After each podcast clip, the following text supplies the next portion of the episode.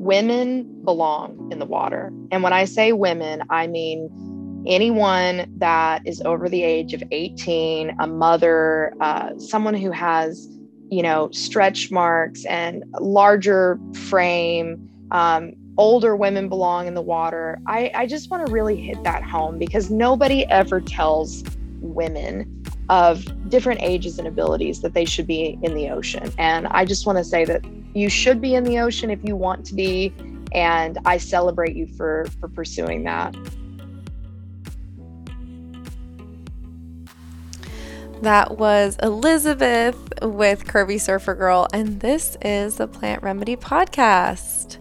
What's up, y'all? So happy to have you here.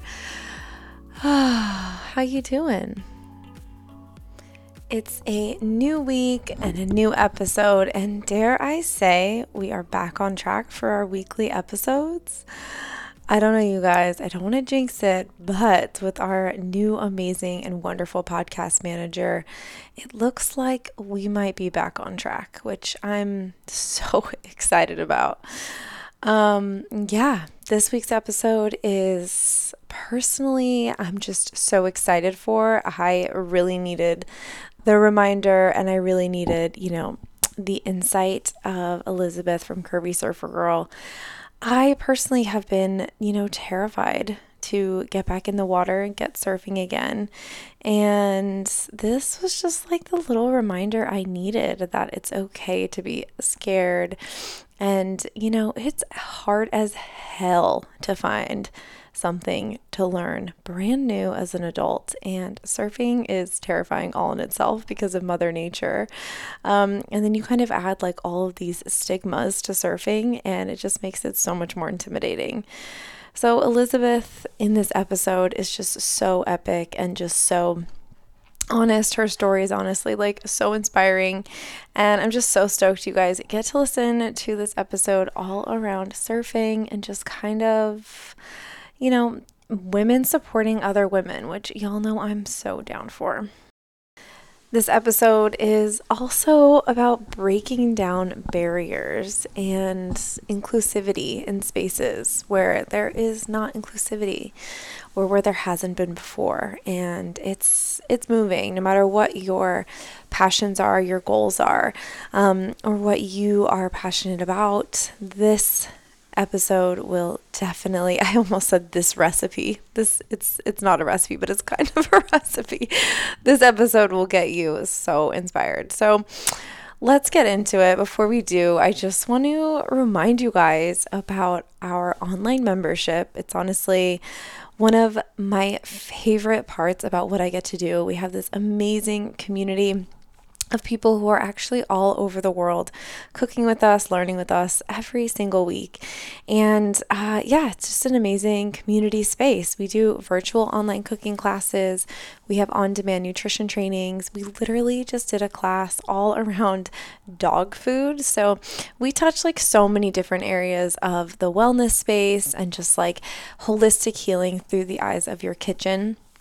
And right now you can get your first month free. So just head to www.chefbai.kitchen /cookvibeheal and you can get your first month free, cook with me live, get a professional chef and nutrition consultant, that's me, live in your kitchen every single month whenever it's convenient for you. You can take our live classes or hop on it when it's pre-recorded on demand. And yeah, there's just so much juicy info in there. So be a part of this growing community, and I cannot wait to see you guys in there. Again, it's www.chefbai.kitchen /cookvibeheal. All right, let's get into this super good episode with Elizabeth from Curvy Surfer Girl. I'm so freaking excited to have you on the show. Thank you for being here. Thank you so much. I'm so happy to be here and with your audience. It's an honor. Yeah, I was telling you earlier, I selfishly wanted you on the show because I'm having my own roadblocks with just like surfer culture and surfing. And so just seeing what you're up to, I was just like, yes, we have to have this conversation. So to everyone listening, yes, this is a selfish little episode, but I know you're going to have so many good nuggets for everybody. So yeah, thanks again. This is amazing.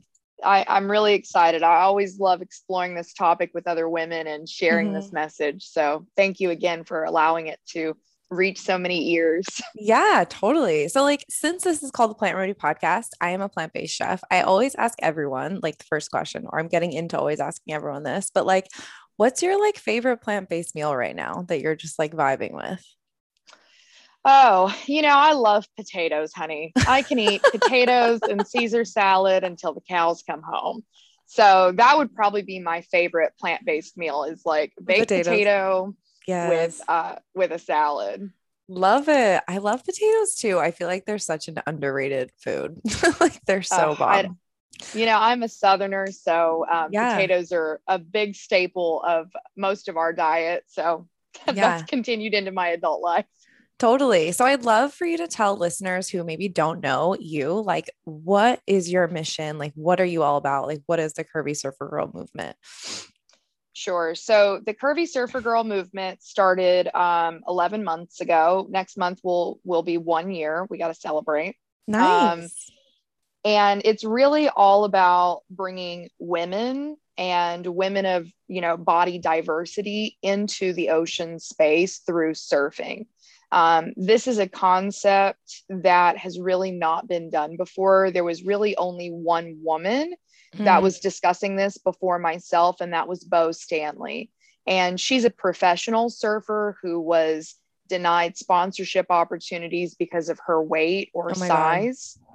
And one of, you know, the most incredible women and professional female surfers. So before me, there was only her in the space, and now I'm doing it for more of a free surfer, amateur surfer audience, and bringing the message of body positivity to the surf scene. You know, I really believe that women of all shapes, sizes, and ages can surf, but have really been prevented because of the surf industry and the surf media that we've been fed for over the last 30 years. And so my goal and my purpose is to create new images of the surfer girl that's more inclusive, and to really show women that they can be in the surfing space at just about any weight, and that it's acceptable to, you know, have your body type in the ocean represented.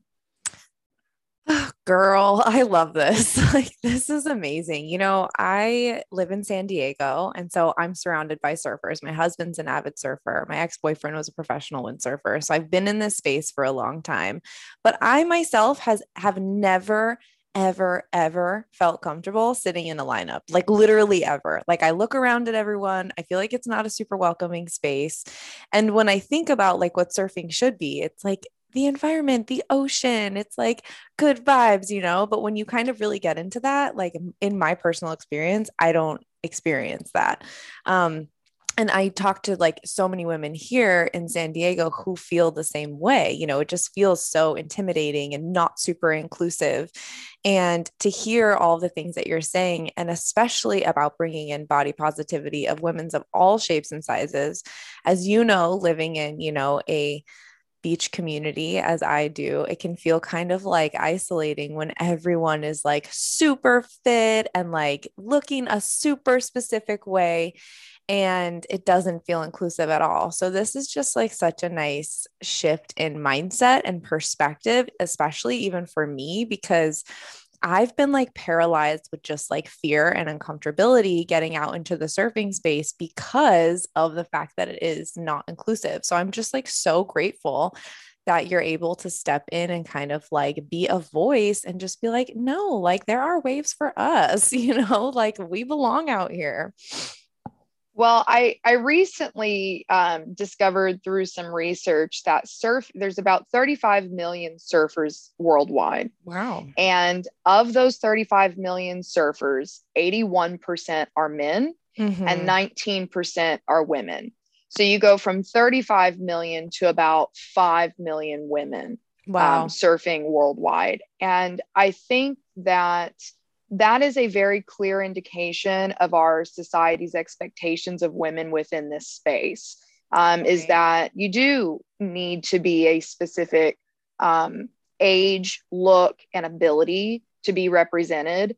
And because of that, that narrative that has gone on for so long, right, so many women feel the exact same way you do. And I think it's a reason why it is only 19% of the world that's female surfer, because they haven't had the opportunity to even believe that they're supposed to be in that space, much less try and go against every stigma and stereotype that exists to be in it. So here, we're creating that new narrative, the narrative that you don't have to be a professional surfer to be a woman in the surf space. You can start surfing at any age. I have women on the platform that have recently taken up surfing in their 40s, 50s, and 60s. Oh my God, I love that. I do my best to showcase women of different ages, abilities, and sizes, because I think age is another very prejudiced and discriminatory thing that the surf industry or surf media does to prevent women from surfing.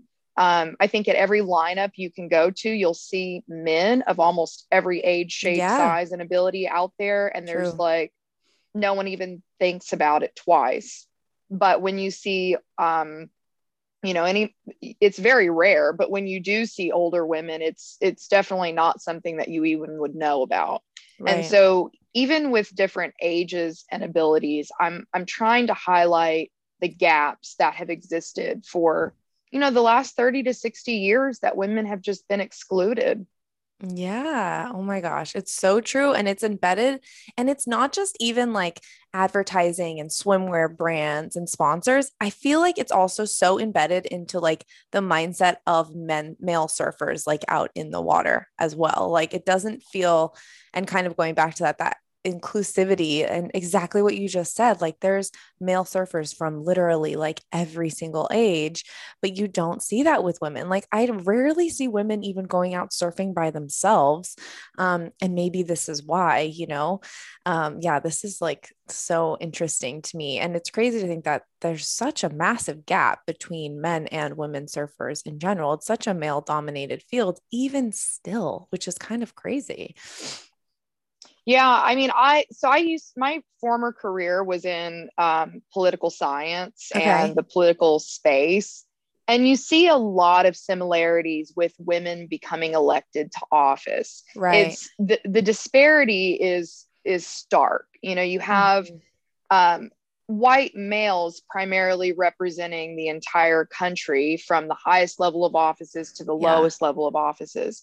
And there, while I was studying political science, there was a lot of organizations and people trying to educate and inspire and give women the tools to run for office. And in a lot of ways, the work that I did when I was in political science parallels what I'm doing in the surf industry, because it's very similar. When you only tell people for long periods of time, intergenerational messages that this is who participates in these activities, that's what people come to view as the norm. Right. And anyone that's not, part of that norm is obviously questioning themselves and their actions, because it's not what society expects of you. And I point out that parallel because, it takes women defying the odds and standing up to the status quo for things to change and evolve in a way that's more inclusive and diverse. Wow. I feel I've been feeling that my whole career. So I went the traditional chef route. I went to Le Cordon Bleu. I like really tried hard to make it in the traditional chef space. And I just I couldn't do it. Like the sexual harassment that I experienced, the jokes, I was never taken seriously to the point where I just had to go off on my own. And even still to this day, I find when if I'm at a restaurant or something, I'm like, oh, I'm a chef. And we're talking to the chef, they'll these white men literally the same thing will look at me like, girl, no, you're not.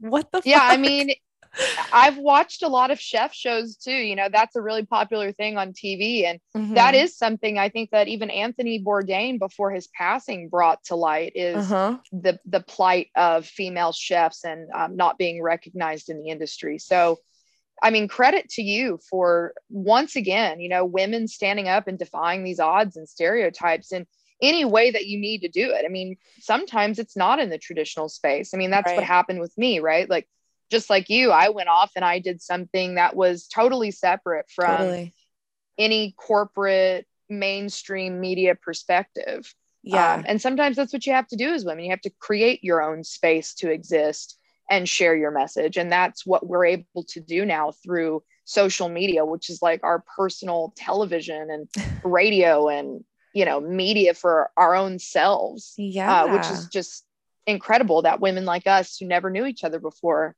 you know, get to connect and share this. I know, right? Hey, girl. I know, it's true. I feel the same way. Like, I always, when I was younger, wanted to like be a celebrity chef and like be on my own TV show and stuff. And I was like, once social media, I was like, fuck it. Like, I'm going to create my own podcast and like create my own show. Like, I don't need someone to give me like that opportunity. Like, I'm going to do that for myself. So I totally feel what you mean by that. We kind of have to create our own spaces, because, you know, the spaces that were there before just weren't cutting it. So it's time for us to kind of create. So I wanted to ask you, like, I'm so curious to how you went from working in politics to now living in Hawaii, surfing. Like, what a transition. I'd love to hear like kind of what your breaking point was working in politics and what kind of caused you to kind of pick up your whole life and just move. Well, I had visited Hawaii originally over fall break in college when I was 21. And I thought I was just going to take a vacation, and I'd never seen turquoise water ever in my life. Yeah. Grew up in rural Northeast Texas and then subsequently Arizona. And when I went to Hawaii, I had a very beautiful, spiritual, life-changing connection to the island. And it stayed with me after I left. I tried surfing there for the very first time while I was on vacation.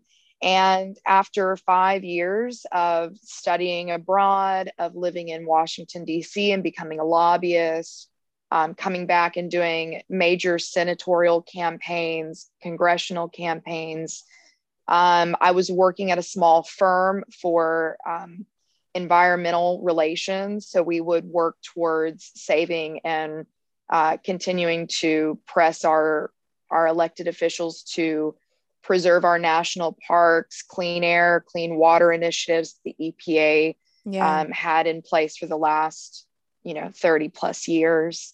And when President Trump was elected, our organization was unfortunately dismantled in the capacity it was in because the senior officials that we needed to work with were just not going to, they weren't really going to help us in any way with a lot of the initiatives that we had towards these projects. So our organization was dismantled, and I had to make a decision if I was going to return to Washington, DC, or if I was going to go to Hawaii. And I'd already lived in Washington, DC. I knew that I would be very successful as a career woman there, but probably unfulfilled as a person. Mm-hmm. And so it was really kind of a divine intervention. All of these doors opened for me to go to Hawaii in a domino effect like order. I got a job. I was able to buy a new car and have it shipped over. I had a Hawaiian family on the east side of the island agree to host me for as long as needed to get my housing in order. So just a whole series of events unfolded, and I came to Hawaii. And one of the things on my vision board that I stated and I wrote down was that I wanted to become a surfer. I had no clue I would become a surfer in this capacity, but I just knew that I wanted to be a surfer. That was one of my stated goals. Mm-hmm. And that was the first thing I did when I came to Hawaii, was find a surf school. So wow, I love that. That's the transition. Oh, that's so amazing. I just like saw your face light up when you were like, and then I moved. It's like, yes, girl, go after it. That's so incredible. So what was it like for you? Like, first surfing for me, like, I'm terrified. Okay. I have the best surfing experiences when I'm in Hawaii, mainly because the water's warm. You're not in a wetsuit. Like, there's kind of waves for every different type of skill level, which I really like on so many different islands. But like, what was it like for you integrating into Hawaiian surf culture? Because we talk about like surf culture, which is intense, but then Hawaiian surf culture is like next level exclusive. They don't really let new people in. And I've experienced that firsthand. And so I'm wondering like what it was like for you, not only as a beginner, but as a woman and as someone from the mainland, like what was that like for you? Well, let's start off at the beginning. Mm-hmm. I had severe PTSD because I was lost at sea in the Gulf of Mexico and nearly lost my life. Oh my God. So I was going into this with pretty severe PTSD of the ocean. Right. Before coming to Hawaii, I would have panic attacks if I was more than ankle deep in the ocean. Wow. And I still struggle with panic attacks to this day, mm-hmm. but they are more in check because I have expanded my knowledge and I've worked with so many incredible professionals to get me to where I am that I can kind of control those emotions better than I could when I first started. So that's where I was starting. Everything that you said is very valid. Mm-hmm. It is an exclusive culture here, and you really have to put your time and your work in to be accepted in the community. There's a lot of expectations of you being part of that community.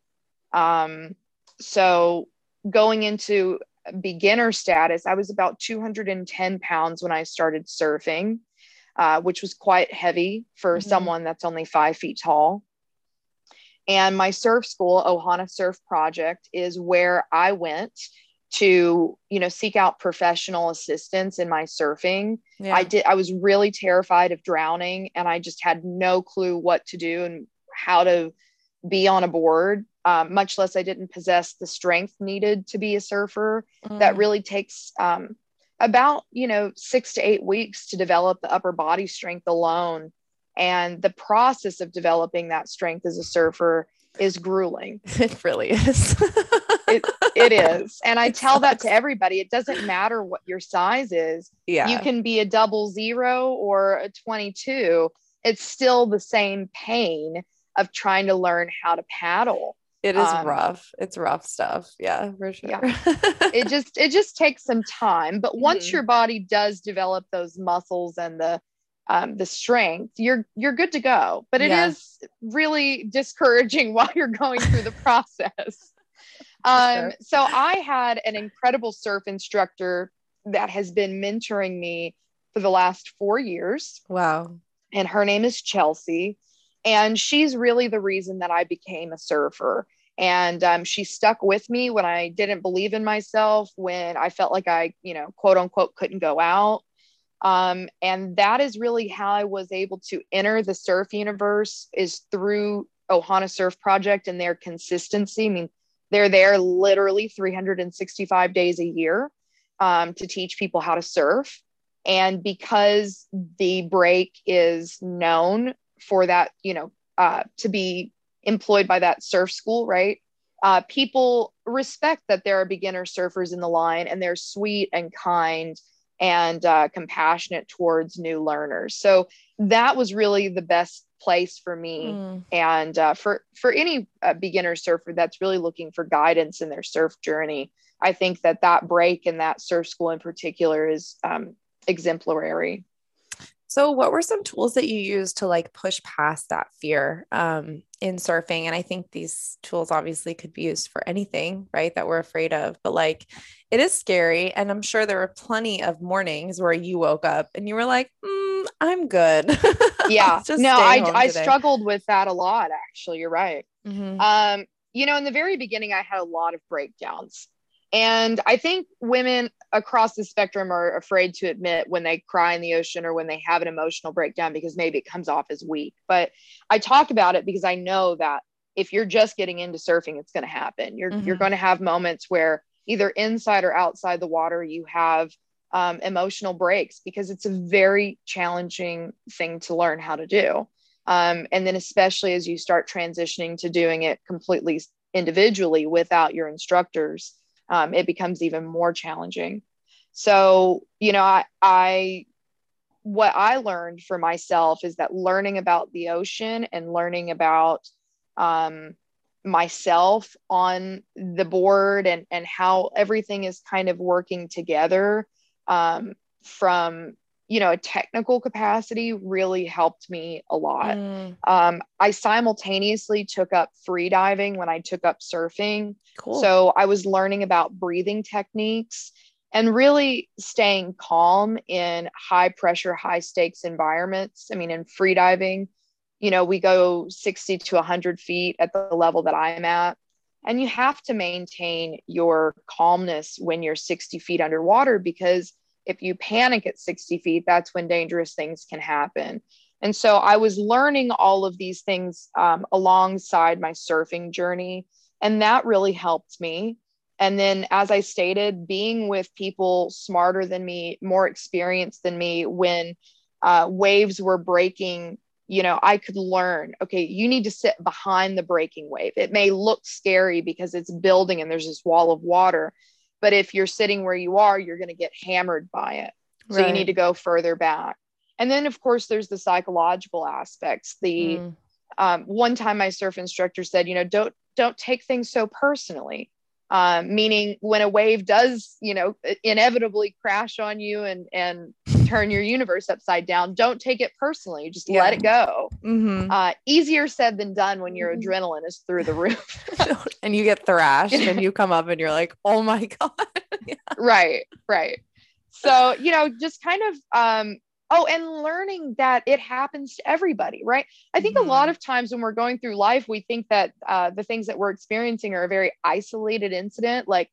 Like people who are better than me don't experience this, or people who are safer than me don't experience what I just experienced. But, you know, really learning that this happens to everybody in surfing, and it they just all interpret it and react to it differently. Right. And it's not right or wrong. But it's like, if you want to have the resilience and the perseverance you need, maybe consider responding to it like this instead of that. So for me, instead of having a panic attack, it was getting back on my board and saying, okay, I need to take a break. Let me breathe. Let me surf the inside. If that was too big for me, really just kind of re-strategizing, regrouping. Those are some techniques that helped me get through a lot of stuff. And really the mentorship, because there was just so much I didn't know about the ocean that I had to learn. So the education component, I think, is number one for me. Totally. Because I just didn't understand the ocean. So I had to understand how waves form, where they're breaking, where I need to be. And then when you get that, there's a sense of comfort, because now you understand something that you previously didn't. You can avoid getting as many thrashings. That's the ultimate word for it. Yeah. It's true with anything too. Like when you educate yourself and you can kind of like better understand it from a bird's eye view, you don't feel so like personally like involved in this little world of fear and panic. You can kind of see it from the other side. And it's something that my husband tells me all the time. Cause like I'll go out and I'll be like, all these people are looking at me like, you don't belong here. Like I say that all the time. I'll be like, I don't belong out here. And he's like, literally no one gives a fuck about you out here. So like, you just need to remember that like nobody cares, you know, just get over that. And I think that's so true with anything in life. Like we personalize so much stuff, but everyone's so involved in their own little bubbles that like most of the time they don't really care. Yeah, I would agree with that. A lot of women tell me that they're scared to try surfing because they're going to look silly. And I'm like, honestly, there's nothing that anyone surfing out there has not seen before. You know what I mean? And they don't really care. They're like you said, they're focused on their waves, on their moment of glory for themselves, right? Like what they need to be working on that day. They are not looking around unless you're putting them in danger, right? Unless you're a total beginner, that's putting the lineup in danger, then of course people are going to be looking at you to try to get your shit direct together. You where you need to be. So, but for the most part, you know, if you're out there with your surf instructor or you're at a beginner break and you're practicing, you're right. Nobody is looking at you. Nobody's concerned with your weight, your height, your stretch marks, what you're wearing. They're so self-involved. And I think that should give a lot of women reassurance, you know, that you're not out there being judged by the lineup. Like people, you know, there are tourists in every surf break of the world. Nobody is really like, look at that tourist, you know, unless, like I said, unless you're doing something ridiculous. Yeah, totally.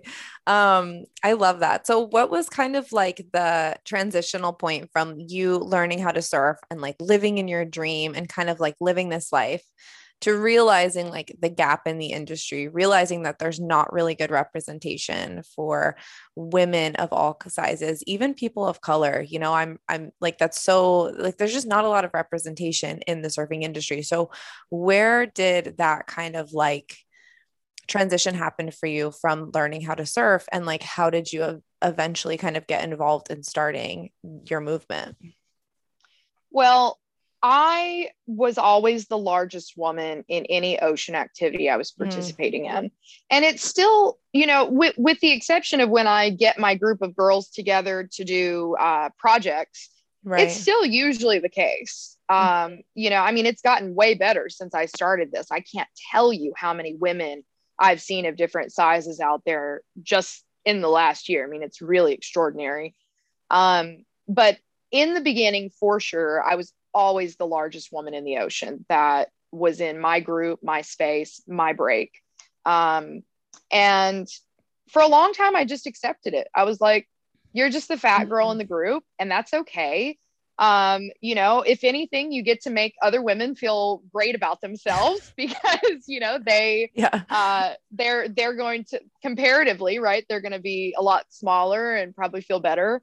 But I really didn't think too much of it because honestly, I was so stoked to be in the ocean. Yeah. I was like, I was just very, I'm really a comedian. So I would just make jokes. And, I think the jokes would just kind of help me feel better about the situation, 'cause we could all laugh it off and, not make a big deal out of it. And so after years of this, about, you know, 3 years of really that being the case, I just accepted that it was normal. I'm like, I don't get to wear the same cute stuff the other girls get to wear because it doesn't really come in my size. And then I lost a lot of weight. I went from 210 to 150. Wow. And then I was suddenly the, you know, in my own brain, I was the it girl. I mean, I had abs. I was like looking so good comparatively. Right. Yeah. And then, I gained weight again after a year later. And so for that 1 year period that I was about 150 pounds, I was cruising, man. I was like, oh my God, I can buy anything I want, wherever I want. It's amazing. It's cute. It's like just the whole world opened up to me as a smaller female. And then when I gained weight, I went from 150 to 175, which is my current weight. A lot of those options started dwindling yet again. And that was the very beginning of this concept. I'm like, wait. Okay. At 150 pounds, I get access to like pretty much anything that any, you know, swimsuit company, water company makes. I have wetsuit options. I have bikinis. I have long sleeve rash guards. I have everything I could want to have at 150 pounds, which is a size 8 for me. And when I went back up to 175 and I became a size 12, 14, then everything got cut off. So I started thinking to myself, I'm like, well, am I just like not worthy? Like, is it not okay that I look like this and I want to be in the ocean? Like, why don't I get to participate at this size and have the options that I had? And it really took a toll on me because I saw the thin privilege, right? I experienced it firsthand. And so that was the beginning. And then as I went on, I was working at the state capitol of Hawaii. I was the communications director at the house. Everything was going swimmingly. And then the pandemic hit and lost my job. And this was the second period of unemployment here in Hawaii for me. So I was really having a personal crisis over it. And I mean, it was like a crisis. I was just like on the verge of a nervous breakdown. I was like, what are we all going to do? You know, like this is the second time I've gone through this. So I paddled out to the ocean and I was surfing and I was crying and I was talking to the ocean. And I just said to the ocean, I'm like, I want to do something that is greater than myself. And I want it to be connected to the ocean because this is where I'm most alive. And I prayed that prayer over and over again. And I said, just please make me a vessel for something greater than myself. And when I got out of the ocean, I opened up my Instagram in my car and I saw Kanoa Green, who is another plus size influencer in the fitness space. Mm. And she was holding a surfboard on the beach as a plus size woman. And that was the first time it dawned on me.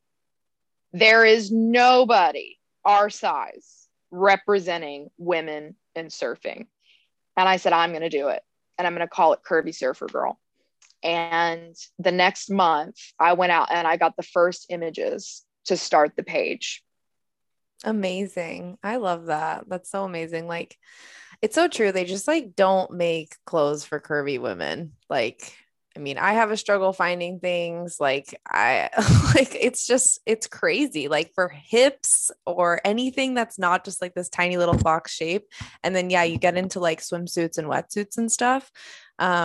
Yeah, it's almost like even men are designing these wetsuits and you're just kind of like, what is happening here? Like, yeah, you're not wrong. Yeah. I mean, from my understanding, wetsuits do not in exceptionally rare cases, wetsuits do not exceed a size 14 women's internationally. So that's a problem. That just goes to show you that's what the industry expects. If you're above that size, everyone inside the manufacturing of these organizations just assume or have decided that you don't get a wetsuit. Yeah, that's so frustrating. So what has your experience been like working with brands? Because I've been cruising your Instagram and I see that you have been, like just talking about swimsuits and like what's fitting well. And I think like that's super important, but have you had a hard time working with brands? Do you feel like some of it is kind of like they're trying to just put on a kind of a front, like they're inclusive, but they're not like super inclusive? Or like, what has it been like trying to kind of like navigate the brand space and finding like surf wear, especially bathing suits that actually are functional for surfing? Cause I swear to God, like 95% of them are not, and then functional on a body that has curves on it. So like, what has your experience been? Most companies, and I'm going to say 90% of them, maybe even 95% of them, have been absolutely amazing to work with. Yeah. And some of the work we have done together has resulted in companies agreeing to expand their sizes, which to me is the ultimate work. It's the ultimate compliment and, victory for what we're doing. I'm really, in a sense, very lucky that I'm a size 12, 14, because I can still wear, as long as they have an extra large, I can still wear most of the mainstream brands. And at the very least, I can show what their largest size looks like on a woman, which in and of itself, most brands don't have women showing what an extra large looks like. That's what we did with Rip Curl. Rip Curl was absolutely incredible to work with. I loved their team and they were ultra supportive. I decided to do a Curvy Surfer Girl group project where I brought together 8 women, including myself, to create the first historical images of women surfing in a plus size body type. And it was a body diversity shoot that Rip Curl, wanted to be part of. And so they only go up to an extra large, but I was able to find a suit to fit every girl on my campaign. And the largest size, I think, was a 20 in our group of women. And the smallest size was a medium-sized woman. So we really got to show the world that for the first time with a major surf brand behind us that, all of us do surf, and that, at least in an extra large, here's what we all look like. And as we keep going, there's more and more brands that are really excited about that possibility of, at the very, very least, showing what their extra large looks like on that body and doing fit tests and allowing me to do honest reviews of their product publicly. And then, like I said, in the best case scenario, if that's their largest size, they start having the conversation about expanding their sizes to include more women and different body types. And I think that that's an important thing to note. It's easy to maybe just say, well, we can make a 2 or 3 XL, but really what happens is when you jump from that extra large space, you know, into 2 and 3 XL, you have to take into consideration that bodies are very different at those sizes. Yeah. Breasts are larger, stomachs are larger, hips are larger, and you have to just be very thoughtful with the design and the engineering of the suits to make sure that they do fit and they do hold us in, and they stay in place while we're doing a high impact activity like surfing or swimming, or any other, you know, activity that you do in a swimsuit. Right. And that's not like super tight and like an uncomfortable area. Yeah. I totally understand that. Yeah. So for me, the majority of brands I've worked with are absolutely amazing to work with. A lot of them are women-owned businesses, excuse me, which I love to support. Mm-hmm. So, you know, there are a few that I've had some quarrels with over, I think maybe some of the authenticity or the intention behind it or their actions after we've done a campaign. Like one time, I did a full campaign for a brand and they used 2 photos of me and like 50 images of the other really petite girls. Mm. And, you know, for me, I think that action is very, you know, indicative of not necessarily fully supporting that kind of demographic. It's right. Like doing one post a month of someone who's a different body shape or size. I think that it's hurtful in a lot of ways. And I think if your company is interested in doing an inclusivity or diversity campaign, I really encourage them to think about how they can continue to incorporate women of different sizes once they've done a single campaign.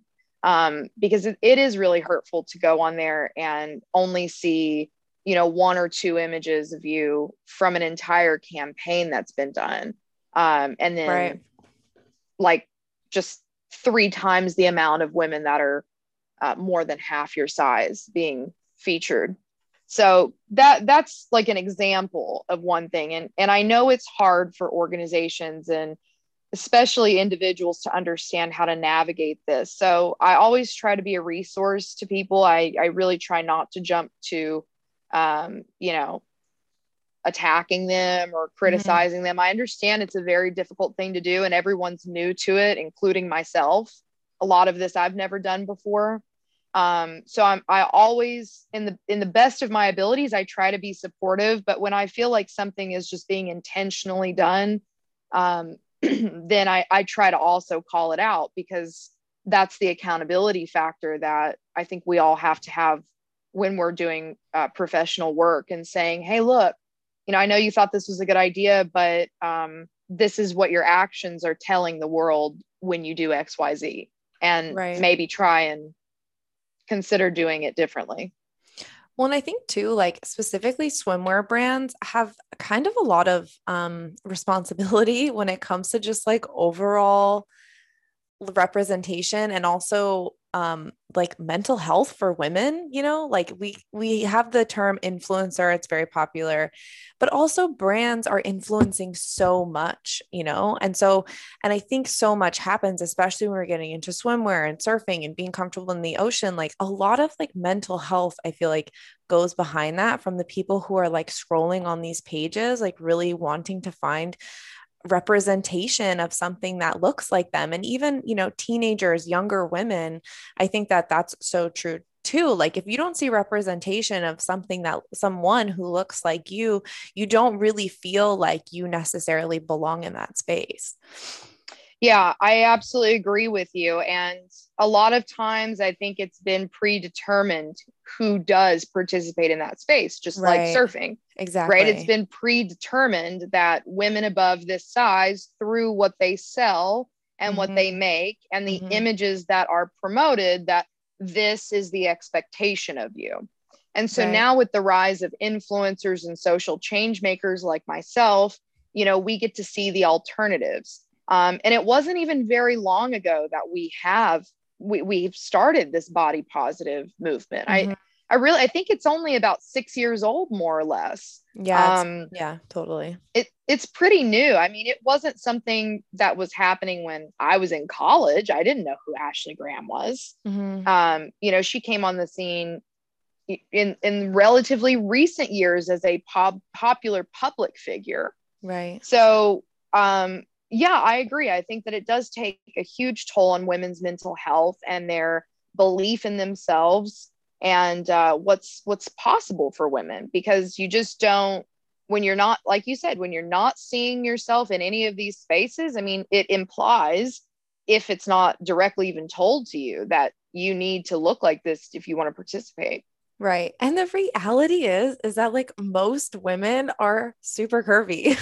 Like that's the, like, right. If you look at like at the average woman, like mostly all women I know have stretch marks and like have a struggle fitting into like a bra size or jeans, or, you know, like all women are so differently shaped, and like, that's not what's represented most of the time. And of course we're seeing changes, but yeah, it's really nice to know that, you know, there are people like you who are working super hard to change that narrative, because yeah, representation is important. And I think about younger generations, like young teens right now on social media, that's so much information to constantly be taking in as a young teenager. Like, shit, I thought it was hard with like MySpace.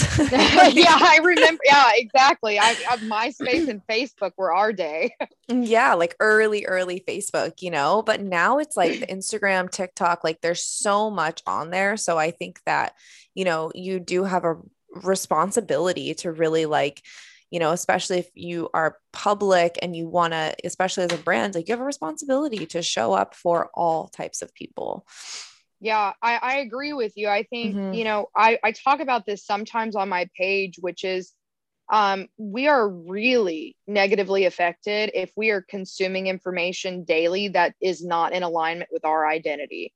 So if you're following a lot of influencers that have plastic surgery, that are living extravagant lives, that have immaculate homes. I mean, the spectrum is endless with, right. especially with women on social media. Mm-hmm. But if you're following like fitness influencers and housewives that have perfectly organized, decorated homes, and then, yes. you know, you're following rich girls that have tons of plastic surgery. Mm-hmm. If that's what you're consuming every day, you are absolutely going to think something is very wrong with you totally. Because you're not living up to those expectations of these other yes. women. Oh my God. So true. So you have to really edit your social media to make you feel inspired and alive, enlivened and good about yourself. And that's important. Like if you're following an account and you feel bad about yourself after you see those people, that is an account that you need to delete and replace with something else. You know, replace it with the Brené Brown, replace it with a Michelle Obama or another public figure that's in alignment with you, that's maybe not so focused on appearance, right. with women who are changing the narrative. You know, authors are really always a great social media you know, women like you that are in the chef space. These are things that make us feel good yeah. about ourselves. And that's how I felt when I saw your page, to be totally honest. Like I do the same thing. Like I'll follow all these fitness accounts for like inspiration to like get in shape or whatever. And then I'm just like constantly like, fuck, I need to be more in shape, like all the time. Like that narrative is going through my head all the time. And I have endometriosis too. So I get this like crazy endo belly that looks like I'm 6 months pregnant. So I'll have all this fitness and then all of a sudden I'll look 6 months pregnant and I'm like, fuck. And then I get on Instagram and I'm like seeing all these like six packs and abs and stuff. And I'm just like, oh my God, I'm never going to get there, you know? But then I went on your page and I was like, oh my God, I even told my husband, I was like, let's go surf this weekend. He looked at me like, what? He's like, are you okay? I mean, honestly, when people tell me that, it just makes me so happy, because that was my whole goal with this Instagram page, is like, for women to go there, see me, see my friends, see whoever I can, you know, build this community with, visually speaking, yeah, and have them feel good about themselves. I mean, yeah, that I didn't want people to come on there and be like, oh God, I can't look like her, you know? Mm-hmm. I mean, I think that's what's the toxic thing. And I followed a lot of accounts where I was like, oh my God, I feel like trash about myself now. Like, how did she get a nose like that? How does her face in general look like that? Yeah. How does she, you know, do X, Y, and Z? And my focus is always driving that car? The abs. I'm always like, fuck. You know, I'm a face person. I'm like, okay, how? Because, you know, people do so many things to alter their faces. Mm-hmm. And I'm like, how does their face look like that? It's not normal. You know, it's like it's the Kardashian effect, right? Oh, I mean, totally. Like, how did Kylie Jenner go from looking the way she looked as an adolescent to what she looks like now? I can't. I had to unfollow her. I just can't. I was like, girl, this is like too much. Like, yeah, I don't believe any of this. Yeah. But then there's all the replicas. And that's what I was seeing all over Instagram, where like the Kylie Jenner, you know, Kim Kardashian replicas. And I, you know, for a long time, like, I grew up on Keeping Up With The Kardashians. That was like the show in high school. So I was really glued to it. And I have psoriasis, and I was watching the episode where Kim got diagnosed with psoriasis. So I was like, oh my God, this is amazing. But as I got older and I kept seeing all of these women alter their faces and bodies, I was just like, is this what I need to be doing? Like, do I need to be saving up $20,000 to go like get a smaller stomach and rounder butt and brow lifts and nose jobs and God only knows, the list is endless. Well, and when you really look into why they're doing that, it's because they also feel so much pressure to look a certain way from the media, from press, from expectations, to where it's like they feel so pressured so that they then kind of cave and do all of this plastic surgery. And it's just kind of like sad, you know, it's just, it is like sad. Dang. And I think that honestly, like, it's going to be very weird to say this, but I feel like females in a higher income bracket just have different faces from the rest of the population. Yeah. You know, it's almost like a sign of wealth to have a face that looks like that, because, you know, you can afford to be altered and you can't afford to look like these other celebrities. And what my goal is to say, you know, we all feel that pressure, but it's still acceptable for you to be who you are. And even for me, it's a struggle. And I wrote about that on my page the other day with the whole altering our body image to try and fit this plastic surgery narrative. Yeah, definitely. And you know, what I teach too is like, a lot of how you look is what you put on the inside of your body, you know, like there's all these expensive skin treatments and things to like lift your eyes, but like so many things that you can do to kind of feel like you're radiant and glowing is by what you put inside your body, not necessarily what you do to the outside of it. 'Cause you can truly change and kind of like enliven yourself just by like what you're eating or how you're exercising, or if you're getting sun, like getting salt water, like all of these things can really help you get that glow that people spend like crazy money to get those serums, you know, or like whatever. And to anyone listening, like if you have gotten plastic surgery or you do get fillers, like we're not bagging on you by any means. And if that's I got Botox. Like if that's something that makes you happy, then that's amazing. But it's also just like dropping that expectation of that in order to be worthy, you have to do those things, because that's definitely not true. Yeah, absolutely. That's where I was going with that as well. I totally support women's decisions to do whatever they would like to do to themselves to feel great about themselves. I know a lot of people lose drastic amounts of weight and they need to get excess skin removed. I mean, there's plenty of reasons that are totally like, you know, amazing, even if you want to alter yourself. But yeah, everything you said is true. Really, what you're feeding your mind and your body and the way that you're living your life, are you living your life in a way that is encouraging other women, that's uplifting them? Or are you, you know, someone who needs to work on improving, like, how can I support other women? You know, maybe I do feel jealous, but how can I transform that jealousy into, you know, a strength that can support myself and other women? I think these are all things we're working on different levels. And that is, you're right. That is what makes a radiant and beautiful person, is when someone gets to meet you and feel better about themselves after they've talked to you. 1000%. And it's like, you know, growing up in the as 90s kids, like it was very much competition. It was very much like girls, like bullying girls. It's like, it was kind of like, that was kind of, we were always in competition with each other. We're always jealous of each other. I had horrible experiences in high school being bullied by other girls. And now that I'm older, it's kind of like when you win, I win. We all win, right. You know, right. Like we're all in this together. We're all fighting for the same thing. Essentially, you know, we all want the same things. We all want to feel accepted and loved. And we all want to look in the mirror and love what we see. And I think in order to really look in the mirror and love what we see, we have to create a community that like is supportive on us, like accepting each other, you know, because I think it starts there. Absolutely. I love everything you said. I mean, I don't know exactly when this consciousness shift happened where women were just like, I'm going to fervently support other women. Yeah. But I discovered it probably 2 years ago. Mm-hmm. Cause I was always like, women are the enemy.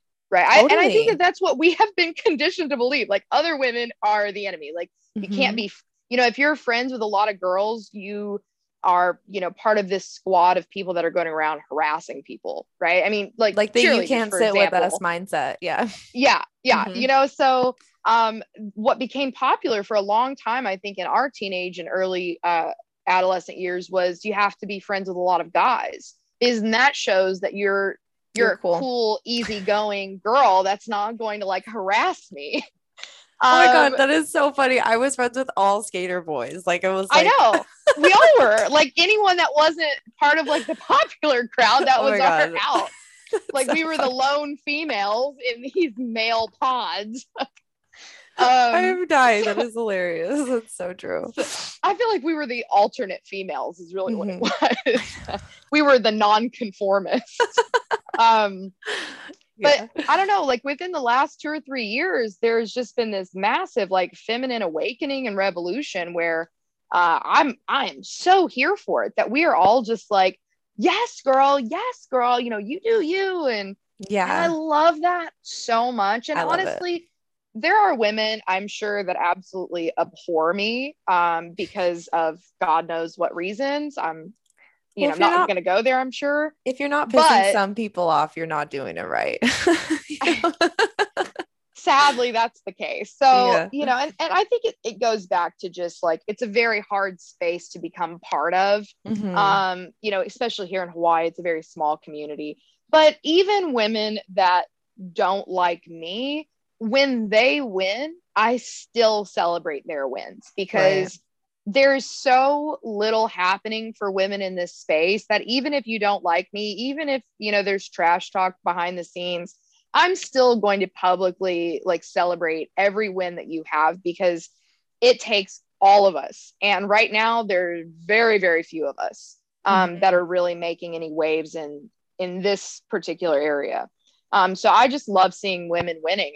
I absolutely will not stop believing that because it took me so long to even get to a mindset where that was something I could celebrate.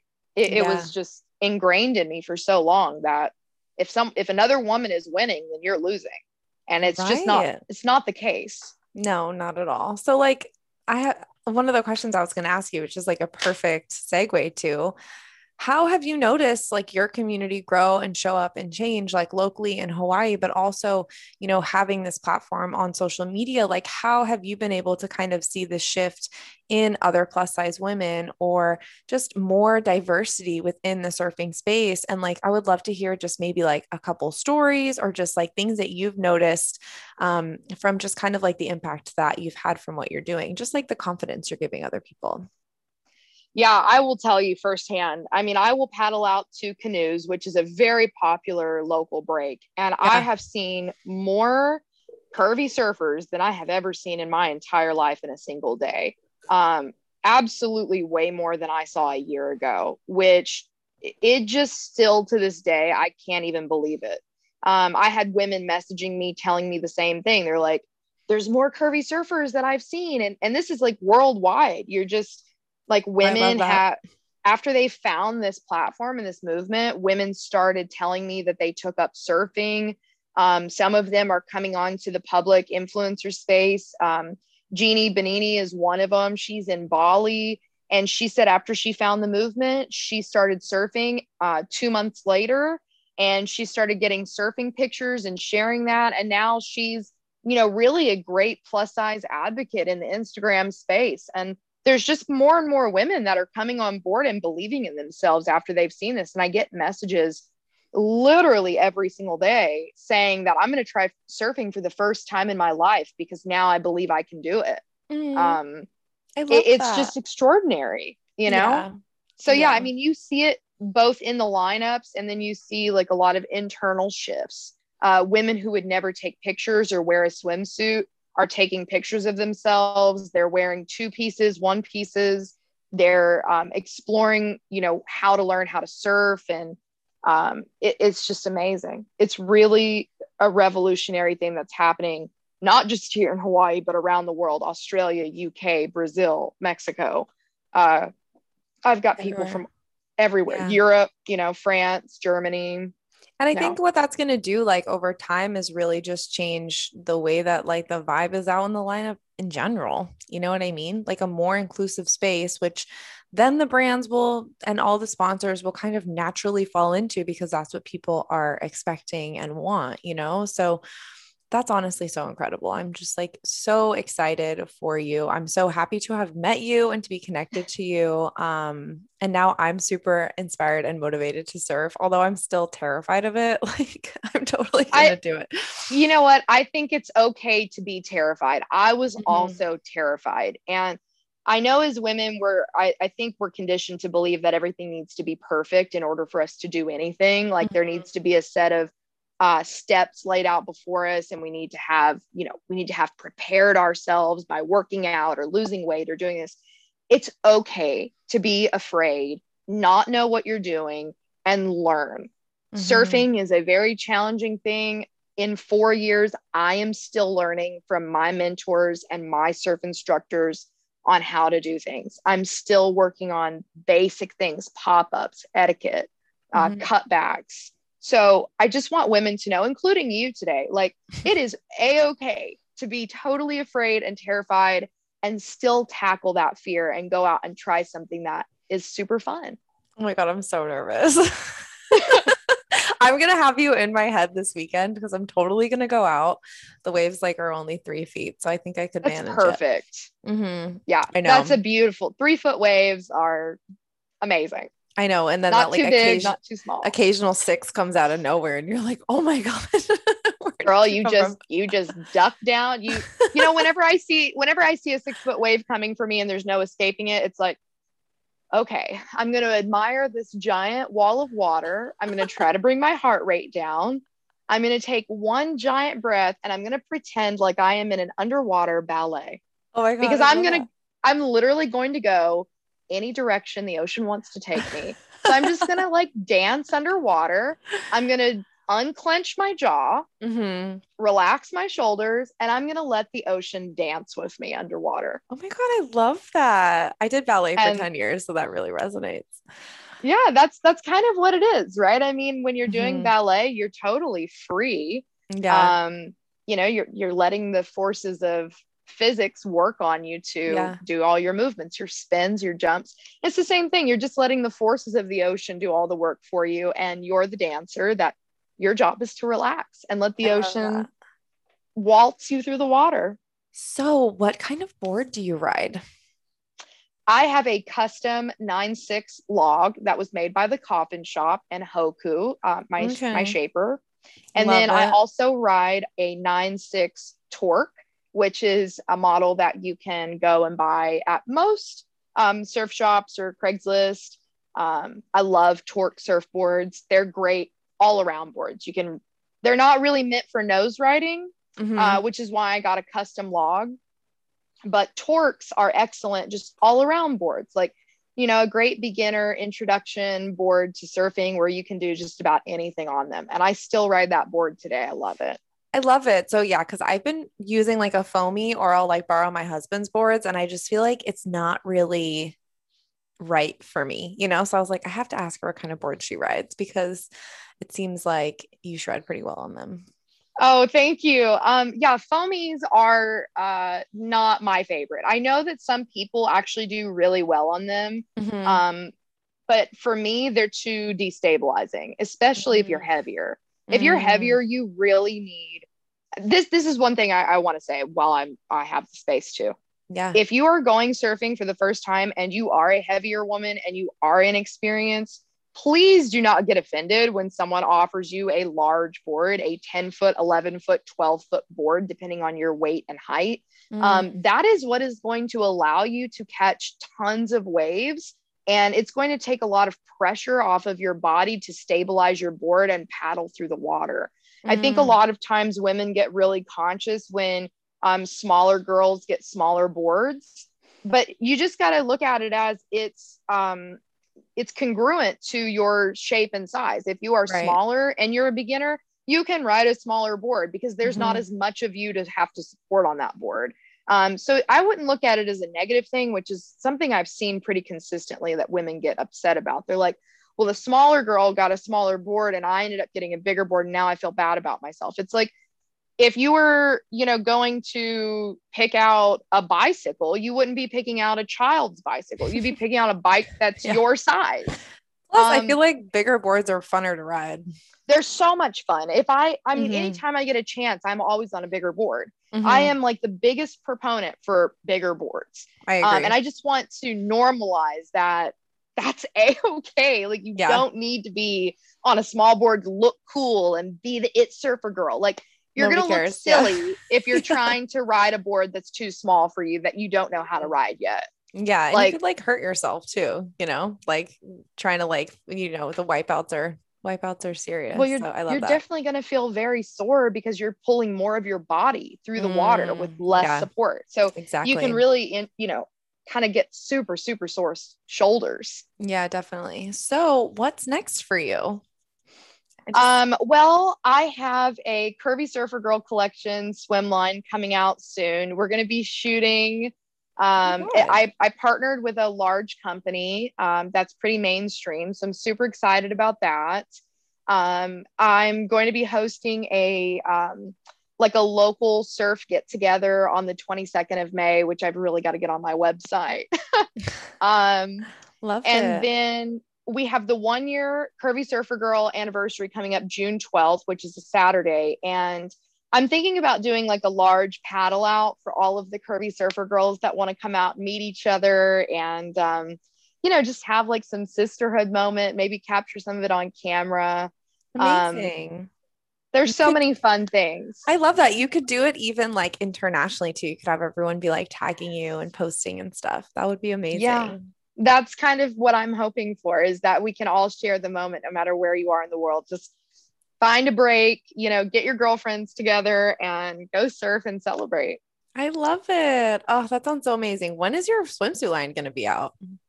I want to say it's going to be launched at the end of May, beginning of June. We're doing the shoot for it on the 19th. Wow, and we have some, thank you. We have some beautiful Curvy Surfer Girls that are going to represent that. And then after the shoot, I imagine within, 2 to 4 weeks, it's going to be available for purchase. So, wow, it's really important that when brands do make plus size or curvier collections that women buy them, because it's really an indication on whether they should do it again or not. Right. And that's something that I'm really hoping this line does very well, so that we can continue to encourage other brands. Like when a new brand comes to me and says, well, how did that collection do? I really want to be able to confidently say it sold out, so that we can keep doing more of it with other brands. Totally. Oh my God. I already have so many people in mind that would love it. Yeah. We'll definitely have to connect on social so I can help spread the love about that line. That's so exciting. Yes. We've been working on it super hard, me and the designers at the company. It's been going on since December. So we're approaching May now. So it's been 5 months more or less in the making, from thought to garment. Wow. That's insane. I love that so much. Well, congratulations on everything that you have accomplished, and just all of the barriers you're breaking down. It's so incredibly powerful and inspiring. And I ask all of my guests this, but do you have any final words of wisdom for our listeners before I let you go? I think one thing I'd love to tell people is that women belong in the water. Women belong in the water. And when I say women, I mean anyone that is over the age of 18, a mother, someone who has, you know, stretch marks and larger frame, older women belong in the water. I just want to really hit that home because nobody ever tells women of different ages and abilities that they should be in the ocean. And I just want to say that you should be in the ocean if you want to be. And I celebrate you for pursuing that. Amazing. Thank you so much. All right, you guys, thank you so much for being here. I mean, wasn't that an amazing conversation? Thanks again to Elizabeth. If you guys love this show, I would love you so much if you would leave us a review on Apple Podcasts. Not only that, share on social media what you loved about the show. Tag me at Chef Bae. I will definitely repost it. And just share with a friend, you know? You never know who needs to hear this message. And that's why we create these podcasts, so that we can kind of help inspire and just help us all kind of grow a little bit episode by episode. I feel super honored to be able to be in this space with you guys, to be able to be podcasting, to meet all of these incredible guests.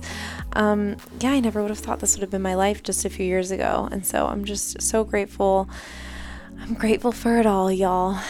This summer, we have a lot of amazing guests coming on the show. We are ramping up for our big book launch this summer.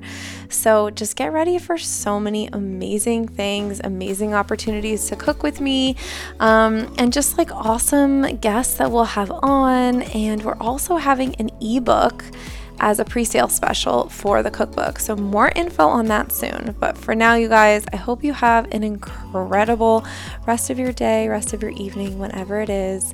I hope you don't forget to eat your greens. And yeah, I cannot wait to see you in the next episode.